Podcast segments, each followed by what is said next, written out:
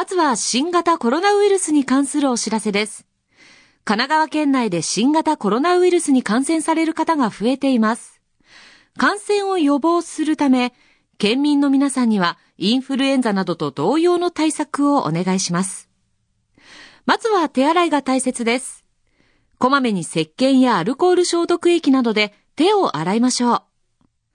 また、咳エチケットを守りましょう。発熱などの風邪症状が見られるときは外出を控えてください。強い倦怠感や息苦しさ、37度5分以上の発熱が続くなど、感染の疑いのある方は、県保健福祉事務所などに設置している帰国者、接触者相談センターにご相談ください。新型コロナウイルス感染症に関する一般的なご相談は、神奈川県新型コロナウイルス感染症専用ダイヤルで受け付けています。電話番号は045-285-0536